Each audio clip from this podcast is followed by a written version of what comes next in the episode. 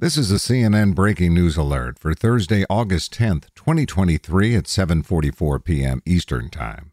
A 17-year-old has been indicted on a charge of second-degree murder as a hate crime over the killing of O'Shea Sibley, the 28-year-old professional dancer who was stabbed to death at a Brooklyn gas station after dancing to a Beyoncé song.